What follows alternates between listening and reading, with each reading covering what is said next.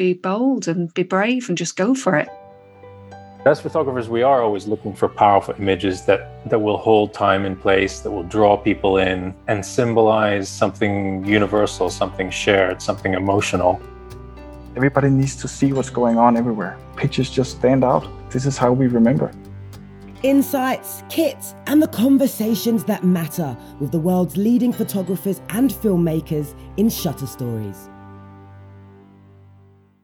We are used to seeing documentary photographs in newspapers, in print, or online, in exhibitions and in books, but how often do we stop and think about their value as recorders of history? In this episode of Shutter Stories, we're focusing on the value of the photographic archive and what it can reveal when we delve into its many years after creation. Welcome to Shutter Stories. My name is Ilvy Njiokiktjien. I'm a Canon ambassador and I'm today's host. And I'm joined by the award winning British documentary photographer and member of Magnum Photos, Chris Steele Perkins, who is dialing in from Japan. Welcome, Chris. Thank you very much, Ilvy. Good to be here. Thanks so much for being here. So, um, well, we've invited you to speak to us today because you've recently published a book, The Troubles, uh, for which you revisited um, your work uh, from your archive, from the work that you made in Belfast back in 1978. And could you maybe start by telling me about the project a bit? Like, what were you photographing and where and why? Well, I, I was working with a couple of other photographers on a project on inner city poverty. We called ourselves Exit. And we'd set ourselves the task of photographing poverty in Britain's inner cities. And it was pretty extreme. And at the same time, there was a war going on in Northern Ireland. And we thought that the situation with poverty and race riots and so on that were happening in the 70s in Britain could turn into something even worse, than what was happening in Northern Ireland. So I decided to go there and work and, and try and produce some some work that would be part of this book project. So it's called Survival Programs. And when you were there, what what was it like working there for you? And was was this kind of the beginning of your career, or? Well, in a way, when I look back on it, yes, it was, because I mean, it was part of the Northern Ireland was obviously part of the United Kingdom, mm-hmm. But the experience of being there for me was being somewhere that was abroad. Yeah. You know, such I mean, a different the, world. difference. And you've got a world where you're walking down the equivalent of Oxford Street, I suppose, and there's broken windows and, and men with um, automatic rifles sitting on one corner or the other. And you think, it's not so far away. Um, so yes, it was, and it was an eye opener to me as well. What what kind of things did you did you photograph at the time? Uh, I saw some of the images in in your new book, and what what really caught my eye is that there were so many young people in your images. Lots of children, young people. Well, that's right. I mean, what I was trying to do was give a sense of everyday life. You know, when I go to contact, when I used to go to contact places where conflict was taking place, I always think I want to try and make a portrait of the whole society, mm. as much of it as I can, at least, rather than just waiting for the, the stones to be thrown, the bullets to start flying. Yeah, more the daily life. Photographers only do only do that. Yeah, I I can't not do it in a conflict zone. I can't just pretend that it's not happening, but I can't. I shouldn't at the same time pretend that it's happening all the time. Yeah, because it's not. Well, and daily life is super important to to picture as well because it, it makes the viewer understand what life is like in a certain place, right? Absolutely, and it was also important to me that I actually lived in the community. Ah. Um, people sort of looked after me with surprising generosity, given that they didn't have much money, they didn't have much of anything. Mm. But I was, um, I made lifetime friends from going there. Well, that's beautiful. That's really beautiful. And, and and what can you can you describe maybe one or two of your favorite images that you took at that time? One of my favorite images is one of the ones that I was going to mention of the ones that was ignored entirely for years and years until I, I revisited the my, my archive and, and pulled it out of the contact sheet. So the one I'm talking about is a picture of some girls, five girls sitting on top of a wall, Mm-hmm.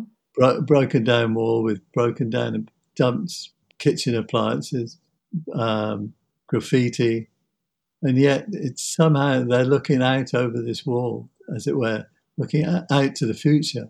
Oh, But it's looking, even despite the setting, there's a kind of, in my view at least, uh, sort of sense of hope, and uh, which is coming from the girls. Ho- Hope through their that the future is going to be better for them. and when when did you um, see this image again in your archive in the contact sheet?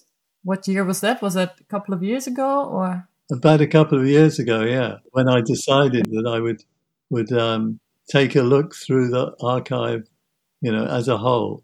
and when you saw the image, did you remember when you that you took it? Did you remember the image, or was it one of these moments where you were just passing by these couple of girls and you just shot the image and and it wasn't significant at the moment, maybe? Yes, it was one that I didn't really notice, I must admit.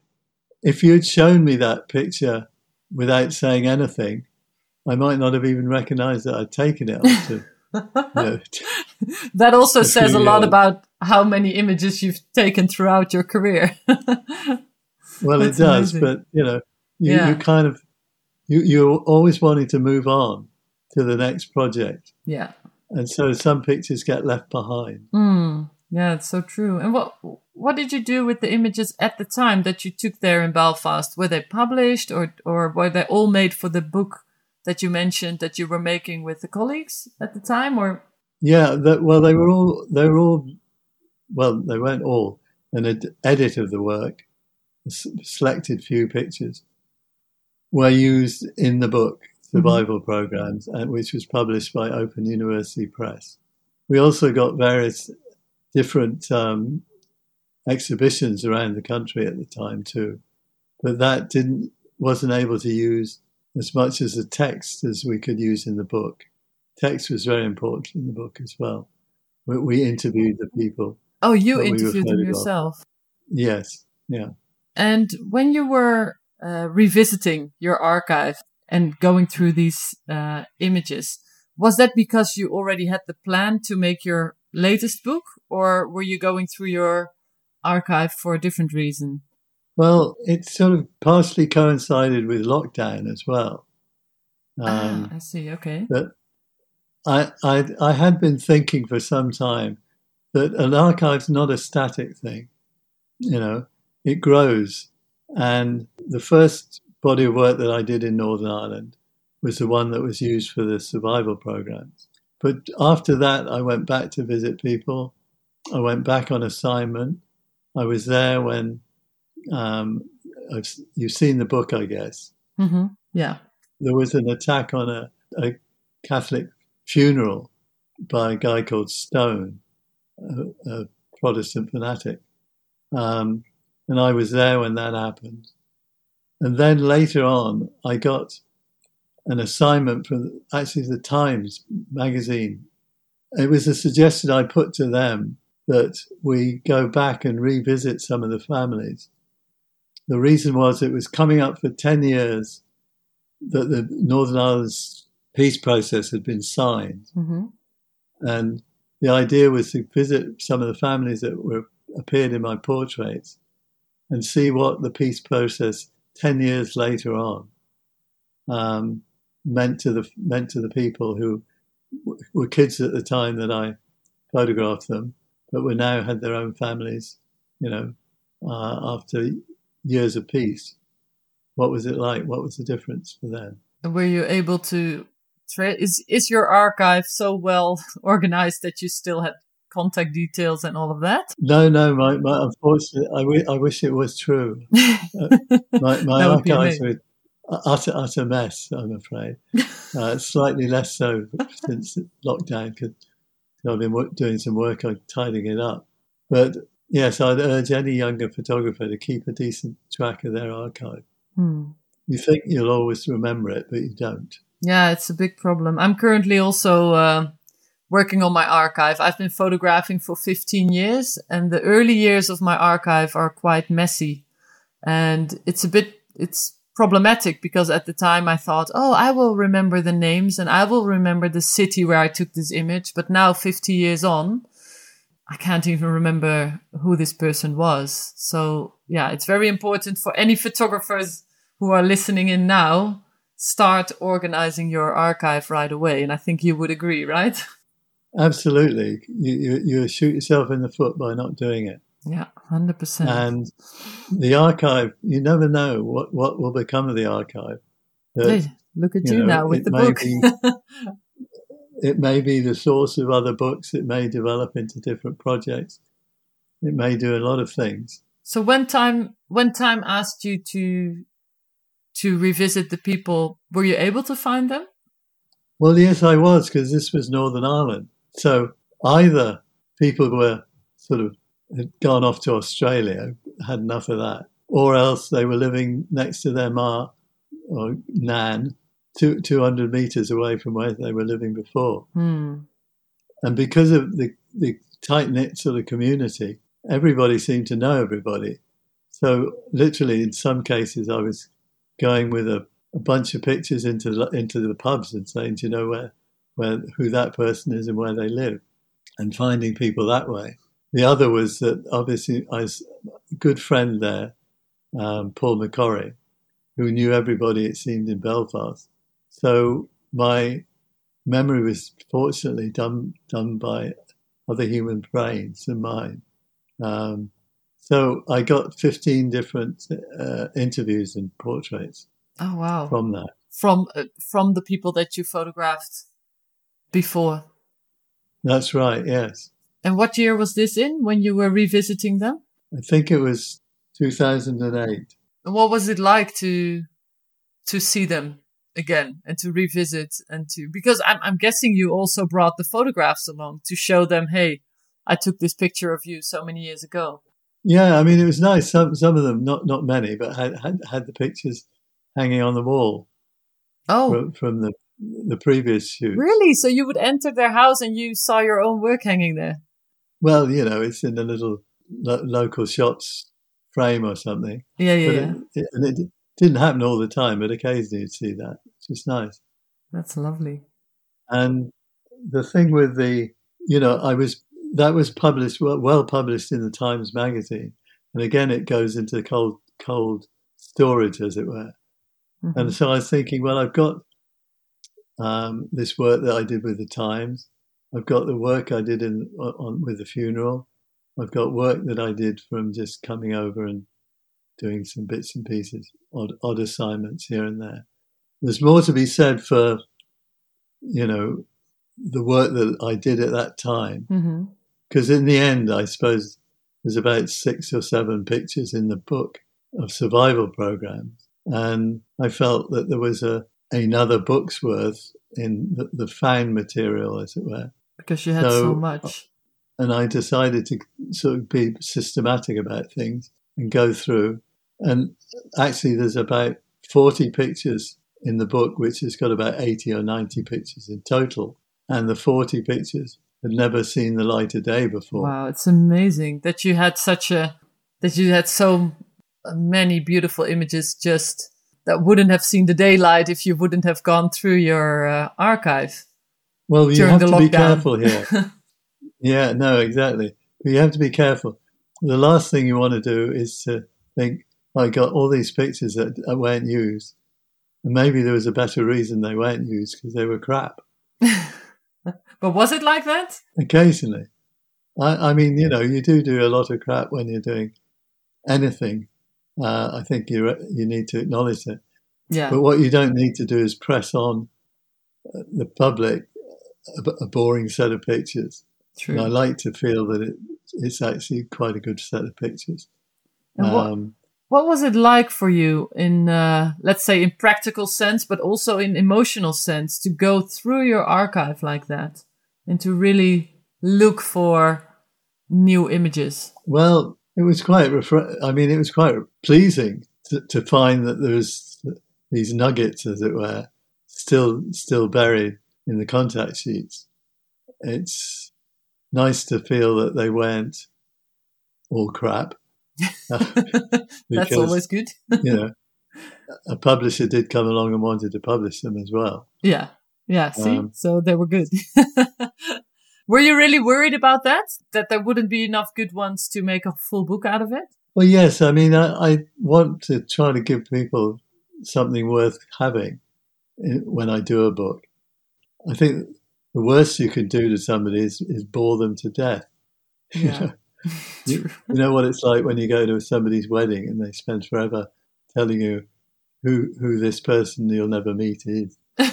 Um, you know, sometimes you don't want- you don't want to impose that on people. yeah, yeah, yeah, yeah. Um, you know, you need to be pretty rigorous, is what I'm saying. You know, yes. in, And in- did someone help you and with maybe this a bit well? more rigorous, but the first edit's worth as well. Not not leaving too much forgotten. And were you doing this all by yourself, or was someone helping you go through the contact sheets?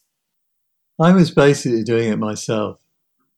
Um, you know, it's got to be my decision in the end. Hmm. Um, my, my wife looks at a lot of stuff that I do, and I always t- pay attention to her. hmm Um, and there, there, there are photographers whom I show show stuff to, not too many, three or four, and get their feedback. But in the end, you've got to kind of, it's got to come back to you. You- You've got to make the key decisions, Yeah, in or out. Yeah, you can't. Yeah, you, you have to rely on your own feeling about which ones to include. But how? I mean, with a big project like this, and you revisited Ireland so many times, how do you choose which images to include in the book? I think it's pretty much the same criteria in it. it- Finally, you might go on a different journey to get to the end there, but the the question is: Is the picture actually interesting? Is is somebody going to bother to look at it? And am I interested in it? Am I just saying, "Oh, the composition looks is kind of complicatedly organized, but quite so what?"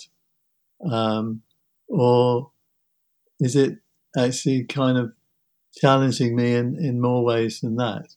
So I think it, you need to feel attachment to the work. You don't do a book in order for it to be thrown in, thrown in the dustbin or, or taken down to the second-hand shop, Hmm. ideally. Yeah. Um, you, you don't want that to happen. no. You, you want to produce a body of work that people will, hopefully, years down the line, saying that's one of the key works on Northern Ireland Yeah.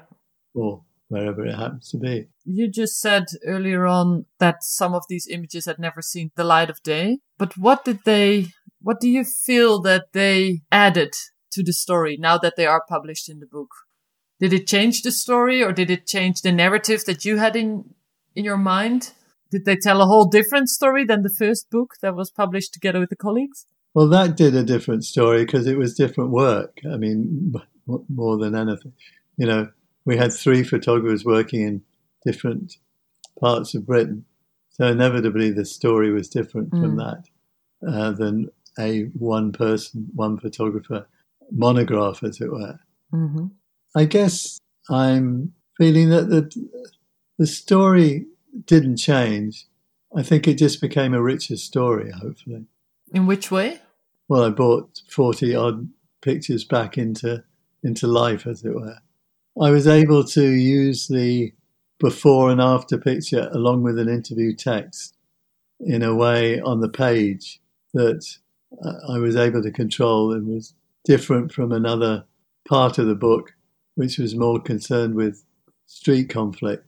So there were ways of using the work which was I hadn't really done before photographically. You know, the before and after, which I think gains people's interest as well. Hmm, yeah, it does. Yeah, you're right. So let's talk a little bit about uh, your archive. Um, as I just said, I've been working for 15 years myself as a photojournalist, uh, documentary maker. And it's funny because currently I am finally, uh, I found someone who is helping me with my archive, who's making sure all my images have keywords. Uh, while we are doing this interview, she is actually at my office working on my archive and, and I'm very relieved because I always feel as a photographer that, um, yeah, I'm, I'm, we are recording history in a sense. So I feel a big, um, I, yeah, how do you say this properly? I really feel it's important that my archive is up to date because I feel it's also important for other generations to be able to see the history while yeah, while we recorded it or in a way that, that we took pictures of it. I agree with that. But, but, but there is a caveat. History's only got room for so many, so many bodies of work. Yeah, that's so true. Um, and as I mentioned before, you know, ideally you're working towards a definitive piece of work that will be of importance, historical importance, w- way after the time that you, you've passed away ideally. Mm-hmm. Very true. And those bodies of work don't come along that often, although there's a lot of other photographers working who produce decent, honourable work, but it's not going to maybe last longer than a lifetime. Do you think it also because is important which stories you work on then? I mean, the more important the story is. Yes, I think it's important. I mean, I think it's crucially important which stories you work on. The stories you work on, in my view, and I can only say this with authority about my view, is are the stories that you care the most about because you've only got so much time on it here. Why waste your time working on something you're not interested in if you've got an option of working on something you are interested in? Yeah, 100%. I mean, it's, at one level, it's a no brainer.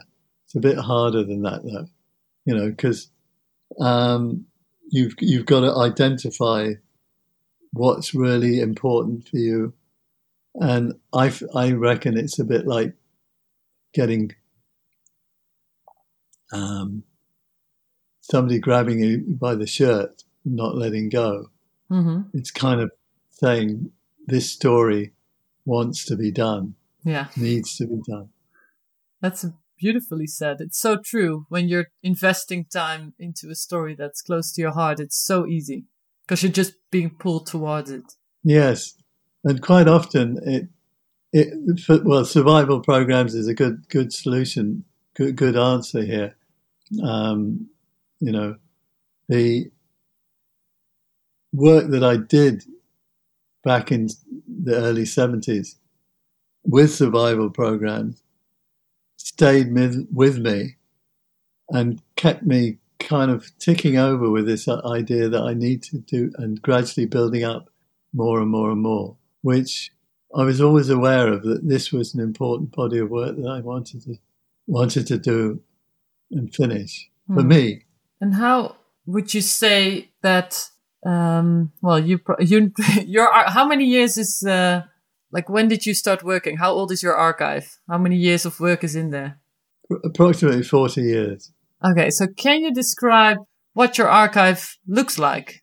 Is it a room full of uh, uh, films and contact sheets, or is most of it digital now? Can you describe what, what your archive looks like? Okay, well, they're, they're as I mentioned before, they're, they're a somewhat chaotic mess. with lots of shelves with lots of boxes with scribbles on the back of them.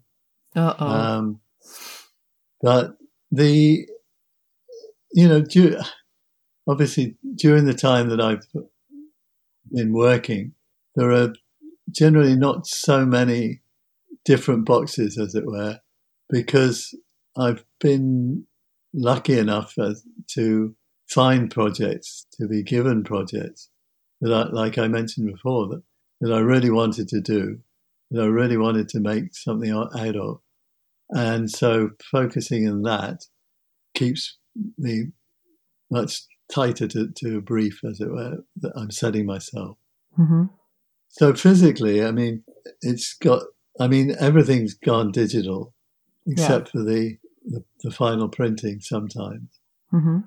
And I, I'm all for that. I great. I, I love it that I don't have to get my hands covered in chemicals. Or That it's just on the computer now. Yeah. And I've got it organized in my head briefly as a series of major projects and some minor ones that I can keep adding on to. Some projects kind of come of age as new photographs are added to them. For example, I've got a category that I call English landscapes. Mm-hmm. Now, it's not a not a series that I'm known for in any way, but gradually, gradually, gradually, I'm, I take these pictures and they just add up slowly to me to a p- potential book, small book, but a potential book, which is on English landscape, which I kind of have been doing the work. I was going through it the other night for, for 40 years. Wow. So it's more like a collecting. You're you're collecting these landscapes and you keep sh- recording them, but you're working towards an end result in the end, right? Yes. Yeah. I mean, I, I've kind of had an end target in mind for some time. And COVID has helped me a lot with this because the, the, the help that it gives a photographer is actually keeping them off the streets a bit Yeah, and making them look look inward a bit more carefully. it's so true. Yeah, it gives you a bit of time to actually do these kind of things, right? To go through the archive. Yes, so there's I've got lists li- lists like that. I mean, the English landscape is one of them. There's a project about maybe doing an, another book around the subject of, of Japan. There's a work of putting my work together that I've done in Africa, which I've done 30 years of work. So there's, there's still stuff, even if I'm not getting a lot of new stuff now, I'm still got some old stuff to filter through properly. And do you feel that in the years that these images um, um, were in your archive, um, do you feel they are becoming more important or useful over time? Well, yes, I think they do. If, if they're around long enough, people want them because the world is changing and the world is changing very fast. And people always want to know what the world was like and they want to know what the world will be like. Hmm. The only one they can look at with any certainty is pho- photographs. Yeah, the so, world, what it look, used to look like. yeah, so it really is a every picture is is kind of a his, history for for posterity for people who will be watching Yeah. this in future years, right? a- abso- absolutely. Yeah, every, every picture is an archive. I mean, even if you press it, you've got your film in the camera and the, you press the shutter by rele- release by mistake, you've got a picture of your foot, maybe. Mhm. It's a record. Not a very good one, but it's a record. um, and we continue to make these records. And the ones that, like I said before, the ones that engage us, the ones that mean the most to us, the ones that made it, makes our hearts beat a little bit faster, are the ones that are likely to do that to other people and therefore stay around because people want to see it, look at these pictures. They want to know about them. And does the same go for the images that you are taking now? Are you shooting something currently? No, the, there's the last year or so I've shot almost nothing, um, apart from the odd English landscape and the odd picture of friends having a drink or something like that. Um, I won't go into the details of it, but things make it difficult. Hmm. But pr- prior to that, I had a very clear project which I worked on for four years, which was the New Londoners Yeah, I saw that. which is a book of portraits, again using interviews with people as well, portraits and interviews with people from all the countries of the world, approximately 90, now living in London. Beautiful. Such a great the- idea. Sort of conceptual notion that the world literally is living here in London. And was this a project where the idea uh, was there first, or did you have so many portraits and you realized, wow, this is the whole world uh, here in my archive and I'm going to go uh, combine them? Or was it something that you really shot as you went along? No, this was something I decided to shoot. There was a, a little job that I did literally for two, two or three days, which was around the, the theme of multi ethnic London. A writer came to me with the idea, and I said, Sure, I'll come along and do some, some pictures. And then, as soon as it became clear to me that the only way to do it properly was to say, you want to make a real statement about multi ethnicity, multiculturalism, then you do it, do the whole thing, do the world in London, because it can be done. Um, I fell short. I didn't, didn't, perhaps get some countries, families that I wanted. Uh, but if I was going to do this project, I was going to have to spend my time doing the project, not just knocking off a few pictures every now and again. So yeah, that that took four years of focused work because you have to find the families, you have to interview them, you have to transcribe the interviews, the interviews have to be edited, the pictures have to be edited, the families have to be sent pictures for their families abroad, and so on and so on and so on. Yeah, yeah. a lot of Especially that last part also takes a lot of time, and people forget that that is kind of the aftercare as a photographer that we have to do as well, right? Yeah.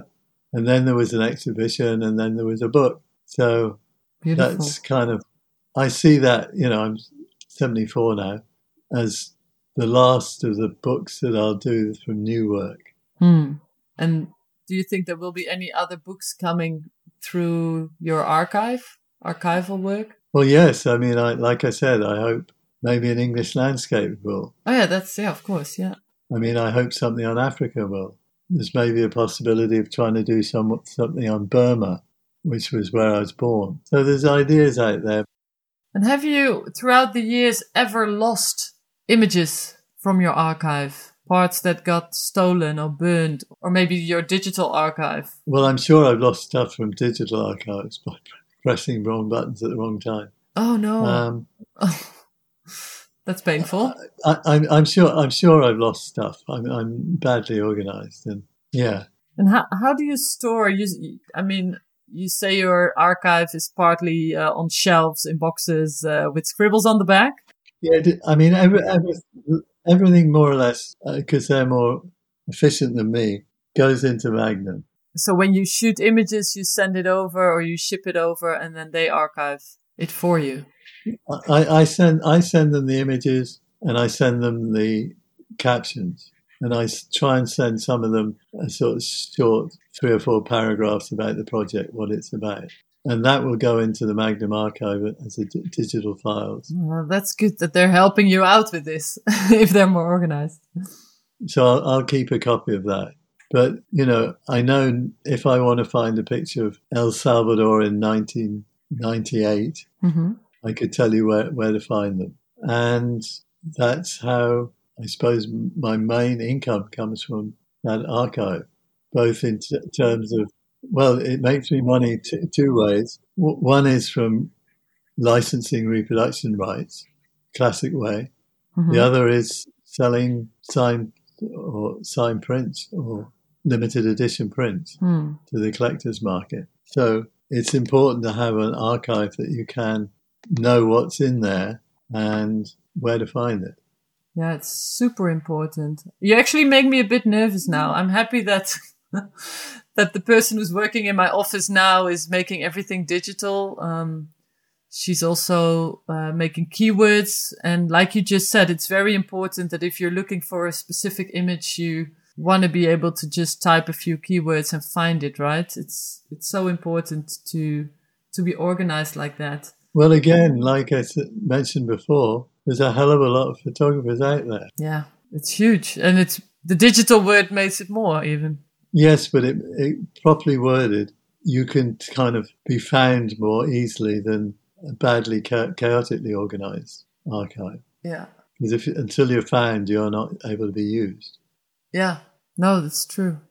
But I also think now with the digital world, there's so many photographs out there uh, and I did, I'm going through many of the online archives now just to see how people are keywording. And I realized a lot of people are not properly keywording. So I think there's a world to win there as well for uh, photographers. If you if you do that properly, at least your work will be able to uh, people will be able to find it in a couple of years from now, or let's say twenty years from now. So you have to organize it a bit, I would say. Yes, well, it's obviously having done the work, you do want to get it used. Yeah, of course. Yeah. What What would your advice be uh, to photographers who yeah, who may have work lying around that they consider revisiting to, let's say, make a book like you just did? Well, make a book if it's worth making a book. That's a good one. Hopefully. Important. That it's going to be a good book rather than, hey, I've got all these pictures, I can make a book. Well, uh, it's it's a bit harder than that. Um, but no, it, it's it's part of the process of being a professional photographer that you kind of have a history behind you, and the history is important. And the history can be your pension scheme later down the line as well. That's beautifully said that you have history behind you.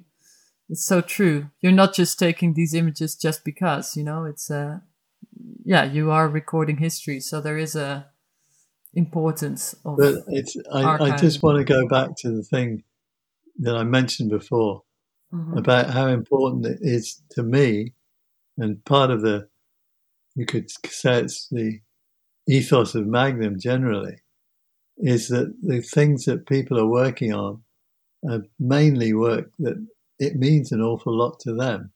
You know, they're not thinking, "Hey, there's a quick fee to be had here, in and out, and let's get up, get to the next one." But you're trying to Mhm. do something a bit more substantial and important than that. Um, I was wondering, uh, in recent years, I did a lot of assignments, also smaller assignments, basically to also uh, pay my way through my own projects uh, because I would invest my own money. What would you say to young photographers um, if you want to make an archive like you have? Because if I look back at my archive, at least half of it is from assignment work that I mean, those assignments half of the time weren't that important. Um, Yeah, but you want to be careful here because again, assignments don't have to be bad. You know, you True. you can do an assignment, and the work from that assignment can be good work, 100%. and it could go into your archive. So don't just make a mistake of thinking assignments no good, personal work good. Mm, no, that's true. You can turn assignments sometimes into personal work, or you can build on the back of it. You can go and do something that you find interesting, and then thinking, "This is worth worth more money." Put I'll put it. I'll look after it myself. And there's a separate. There's no need for there to be too much of a separation between an assi- a well done assignment and a piece of private personal work. It's your eyes that are using to, to, to through the viewfinder. that's that's a nice way to say it. Sometimes I just feel, oh, I need more time for my personal work because that's what's going to be my archive. And here I am taking, I don't know, portraits of someone on assignment. And sometimes it just feels like I want more time to build my archive. But you're right. Everything that my eyes have shot so far and your eyes have shot uh, is, of course, part of your archive. You're right. Yeah. Well, thanks, Chris, so much for sharing all of this. Um, I hope it's been an inspiration to everyone who's been listening. I'm sure it has been. Truly has been inspirational to me as well because it makes me feel like, you know, I, I need to do better with my archive because in, let's say, 30 years from now, I want to be able to go through and revisit the work and just like you, maybe uh, publish a book of work that has not been seen. Well, go for it. Go for it. thanks so much for sharing. It was really, really wonderful. And, uh, I'm really looking forward to, to the British landscapes, to the, to the next book that will come from your archive. Thanks for that. Well, that wraps up another episode of Shutter Stories. Thanks to our guest, Chris Steele Perkins, for discussing this fascinating story with us all. And thank you all for listening. And we'll be back with another episode on October 20th. See you next time. Thanks for listening. If you've enjoyed this episode, you can rate and subscribe in the episodes listing. If you have any thoughts or feedback on today's episode or the podcast as a whole, why not reach out to us on social media? You'll find our details in the description below. We'd love to hear from you.